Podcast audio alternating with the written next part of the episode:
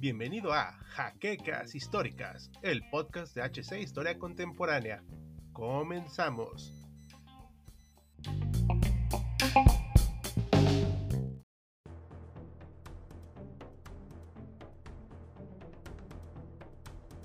Las fuerzas aliadas han tomado la abadía de Montecassino que ha quedado gravemente afectada por los meses de batalla. Han pasado del invierno a la primavera enfrentándose unas aguerridas fuerzas germanas que aunque están en retirada constante de varios frentes, aún presentan una batalla y resistencia formidable. Y precisamente Montecassino es una zona que dio fe de ello. El primer ataque a la zona fue el 17 de enero de 1944 y tras cuatro duras batallas a través de cuatro agrestes meses, el 18 de mayo la posición al fin ha sido conquistada, pero los soldados victoriosos se preguntan si valió la pena. El sacrificio ha sido realmente grande. En este enfrentamiento han habido soldados norteamericanos, británicos, franceses, canadienses, polacos, italianos, sudafricanos, brasileños y muchos otros más pero no pudieron obtener una victoria definitiva ante sus rivales, quedando las fuerzas alemanas con la capacidad de retirarse ordenadamente. El lado amable es que al menos la línea Gustav ha sido quebrada tras la batalla de Anzio y la propia batalla de Montecassino.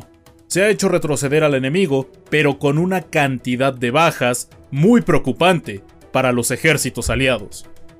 Bienvenidos historiadores a una nueva edición de Sábado Bélico, en esta ocasión nos adentraremos en la interesante historia de la batalla por Montecassino, o deberíamos decir las batallas por Montecassino, uno de los escenarios más difíciles que los aliados encontraron en el camino para la conquista total de Italia. Pero antes de hacerlo, sean invitados cordialmente a nuestro recién estrenado Patreon, cuyo enlace encontrarán en la descripción, el cual nos ayudará a continuar con el esfuerzo de producción en el canal por una serie de desafortunados problemas que hemos tenido con esta plataforma de videos, los cuales serán tratados en su respectivo video. Por el momento, no olviden checar nuestros distintos niveles, los cuales incluyen recompensas que valen la pena. Y sin nada más que decir, además de que nos regalen un like y una suscripción si les gusta nuestro contenido, veamos cómo sucedió esta cruda serie de combates. Entremos de lleno a la península itálica, donde el ejército alemán en conjunto con las tropas aún leales al gobierno títere de Mussolini han montado una muy bien defendida línea militar llamada Gustav o línea de invierno, la cual atraviesa todo el país. Aunque no es uniforme, sus fortificaciones y armamentos son de considerar para los aliados que han intentado avanzar. Formalmente el reino de Italia se había rendido en septiembre de 1943 y de paso se unió a los aliados en el esfuerzo bélico todo con la intención de tratar de salvar algo de su imagen, pero de manera fáctica su aporte fue poco. El avance por Italia ha resultado complicado por su orografía y la tenacidad alemana. Churchill había mencionado que el ataque a este país era como atacar el suave vientre de Europa, pero rápidamente fue demostrado este error. Se planeó todo un escenario para romper las líneas defensivas teutonas y poder atravesar la ya mencionada línea de invierno que se ubicó al sur de Roma y que impedía el avance aliado para tomar el norte de Italia. A cargo del ataque quedaron el mariscal de campo Harold Alexander, el teniente general Oliver Lisi del Imperio Británico y Mark W. Clark del ejército estadounidense, quienes establecieron que el primer ataque se desarrollaría el día 17 de enero de 1944, tras haber avanzado y combatido desde Nápoles. Debido a la preparación de la Operación Overlord, no sobraban hombres, equipo y mucho menos apoyo logístico o aéreo. Aproximadamente los aliados reunieron 100.000 soldados, 1.625 piezas de artillería, 2.000 tanques y 3.000 aviones. Pero con el paso de los meses, el esfuerzo total consistió de 240.000 hombres. Por el lado alemán, quedaron a cargo los generales Eberhard von Mackensen, Fridolin von Sengern, Heinrich von Bietenholf y el mariscal de campo Albert Kesselring. La situación era complicada debido a la condición del frente oriental, y al igual que los aliados, su equipamiento era escaso. El eje reunió aproximadamente a 30.000 soldados y 400 cañones para el inicio de la batalla. A lo largo de los enfrentamientos, se usaron 100.000 efectivos en total. La cita para el primer enfrentamiento fue el 17 de enero, tras la planeación del teniente general Clark donde se atacarían tres puntos en la zona montañosa. Los montes Apeninos resultaron una prueba especialmente dura. Por el flanco del este, el cuerpo expedicionario francés libre dirigió el ataque. En el centro se encontraba el segundo cuerpo estadounidense y por el oeste avanzaba el décimo cuerpo británico, quienes fueron detenidos en los mencionados montes.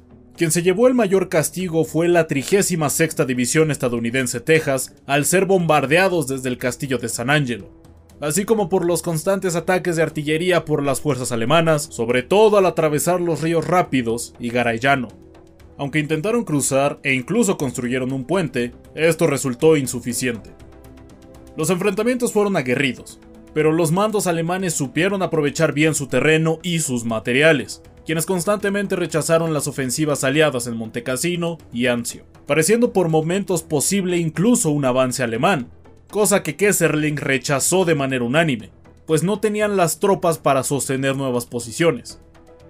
El teniente general Clark no pudo descifrar el cerrojo, retirando a sus tropas finalmente el 11 de febrero, siendo además juzgado Clark por su incompetencia tiempo después. Aunque desde semanas anteriores iniciaron los movimientos de tropas, el punto fuerte del enfrentamiento fue en estos tres días. Tuvo como peculiaridad la intervención de las fuerzas neozelandesas e indias, quienes sufrieron fuertes bajas al iniciar el ataque frontal a Casino. Tras constantes rechazos del enemigo y bajas de las tropas estadounidenses, entre los que se encontraba el regimiento japonés americano Nisei, se vieron superados por los paracaidistas alemanes que hicieron uso de su excelente posición montañosa, aunada también al clima lluvioso, provocando bajas considerables por medio de metralletas y disparos de artillería. Debido a la idea aliada de que los alemanes estaban bajo resguardo de la abadía de Montecassino, tomaron la decisión de bombardear el antiguo edificio, a pesar de que Estados Unidos se había comprometido con el Vaticano de no realizar esta acción. Así fue que el 15 de febrero de 1944, 229 aviones estadounidenses, de los cuales 142 eran los legendarios bombarderos B-17, soltaron más de mil toneladas de explosivos y bombas incendiarias, dejando la construcción con un daño irreparable. Para colmo, los germanos usaron los cráteres de las explosiones como escondites que les fueron de gran ayuda. Evidentemente este acto de guerra provocó un disgusto en el Papa Pío XII, pero debido a la situación geopolítica de Italia, prefirió evitar más roces. Curiosamente, solo los religiosos y civiles buscando protección fueron afectados, resguardándose ahora sí el 16 de febrero en las ruinas de la abadía.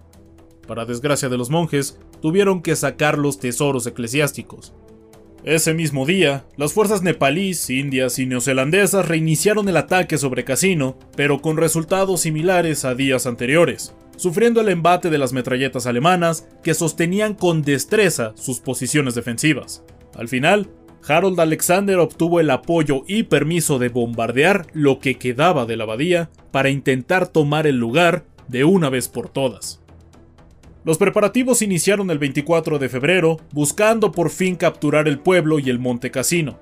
Sin embargo, la defensa alemana estaba aún muy firme, pues a través de su retaguardia recibían provisiones constantes desde Roma, y se encontraban lo suficientemente pertrechados.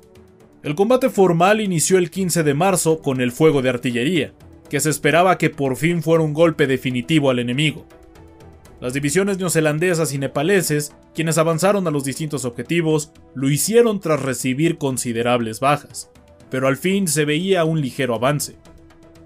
El 19 de marzo se preparó el golpe definitivo y se lanzó un ataque blindado por el vigésimo regimiento por el pueblo hacia la abadía. Sin embargo, un feroz contraataque alemán frustró todo el plan, quedándose en un intento más. Para el 23 de marzo era evidente que el frente no se podría mover por el agotamiento de las tropas y las considerables bajas de las divisiones de la Commonwealth, además de los regimientos coloniales galos que habían sufrido pérdidas. Los tres días siguientes estabilizó el frente y revisaron las tropas, pero era evidente que las bajas ya estaban minando la moral de los hombres, así como la de los gobernantes y comandantes aliados. Recordemos que el frente de Montecassino no era el único donde se peleaba, pero la lucha se había extendido por más de dos meses y sin posibilidad de tomar un lugar que, aunque de difícil acceso, resultaba una muestra del fracaso de la estrategia aliada se tomó la decisión de dejar pasar algunas semanas para ver la mejor manera de tomar Montecassino de una vez por todas.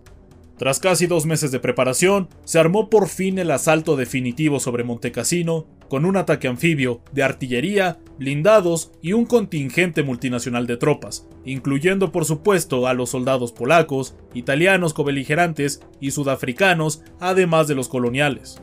Pese a los meses de planificación, los combates nunca cesaron, pues hubo constantes ataques a la línea Gustav y en la retaguardia germana, donde se realizaron diferentes actos cuestionables de los atacantes, sin embargo, el ataque final no se concretó sino hasta el 11 de mayo de 1944 a las 11 de la noche, donde por fin se inició el bombardeo de artillería sobre el poblado y la abadía.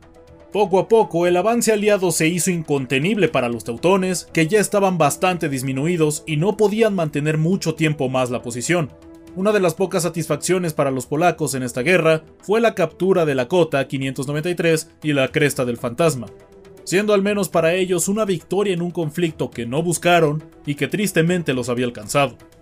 Evidentemente los alemanes sabían que su posición no podía ser mantenida indefinidamente, por lo que iniciaron su evacuación el 17 de mayo, enfrentando algunas unidades polacas que alcanzaron a verlos. El 18 se había completado la salida a la carretera hacia Roma, que estaba aún bajo un firme control alemán. Montecassino estaba siendo capturado por los polacos, quienes plantaron su bandera, marcando así la victoria final de los aliados. Pero el precio de más de 55.000 bajas y cuatro meses de retraso en el avance sobre Italia hicieron notar la poca capacidad de los generales aliados, mostrando especialmente lo difícil que sería conquistar el resto de Europa, dominada por el eje, al menos donde existiera una ventaja geográfica para el bando defensor. Antes de concluir con este caótico enfrentamiento, queremos dar la nota alegre del día, pues los soldados polacos que salieron de su nación tras la invasión germano-soviética terminaron llegando a Irán, donde se encontraron a un niño kurdo con un pequeño sesno en malas condiciones, al cual adoptaron, cuidaron y nutrieron, llamándolo Botche, que significaba guerrero sonriente. Así, el pequeño oso se volvió uno más de la compañía polaca en el exilio, yendo al combate con sus nuevos colegas humanos, jugando con ellos y a su vez aprendiendo diferentes acciones que pudieran serle de utilidad a sus compañeros bípedos en el campo de batalla. En 1944 los polacos fueron solicitados en Italia, pero como el ejército británico no permitía mascotas, lo enlistaron como soldado raso, con paga y tienda. Al hacer el trámite los ingleses no se opusieron a la llegada del peculiar animal. A pesar de la intensidad de la batalla, Bodjak no sufrió ningún daño, ganándose el respeto de todos al ser baluarte para transportar pertrechos e infundir ánimo en sus colegas. Tras la batalla fue ascendido y la vigésima segunda compañía de la que era parte adoptó como emblema al oso, quien siguió en la guerra hasta 1945, cuando al fin fue capturada toda Italia, manteniéndose al lado de sus compañeros de armas hasta Escocia, donde varios polacos decidieron exiliarse para no regresar a su nación tomada por los comunistas. Debido a la disolución de su unidad se le buscó un acomodo y fue al zoológico de Edimburgo, donde casi todos sus amigos lo visitaron y pasaron tiempo con él. Pero el tiempo no perdona, y finalmente el jubilado oso, que recibió el grado honorario de teniente, falleció el 15 de noviembre de 1963 alrededor de sus 22 años de edad. Su deceso provocó gran atención debido a la importancia que había tenido para sus amigos, así como el valor que había tenido para el esfuerzo aliado. Actualmente tiene varias estatuas en su honor en Polonia, Canadá, Escocia e Inglaterra. La batalla de Montecassino fue una dura lección para los aliados, pues se demostró que si bien tenían una superioridad numérica y armamentística considerable sobre sus enemigos, la realidad es que si no ingenias una buena estrategia, los ataques frontales pueden ser detenidos con relativa facilidad cuando se cuenta con una posición tan favorable como la que los alemanes sostuvieron durante buena parte de 1944, quienes después de todo pudieron replegarse ordenadamente, vivir para luchar otro día y seguir siendo la piedra en el zapato que las fuerzas lideradas por los Estados Unidos e Inglaterra no se quitarían de encima, sino hasta un año después.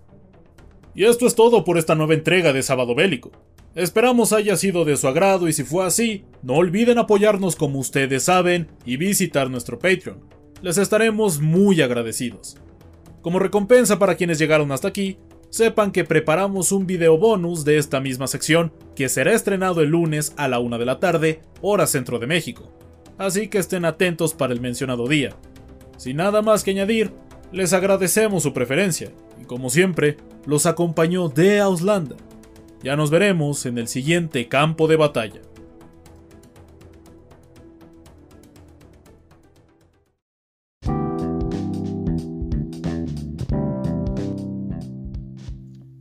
Esperamos la siguiente semana en un nuevo episodio de Jaquecas Históricas, el podcast oficial de HC Historia Contemporánea.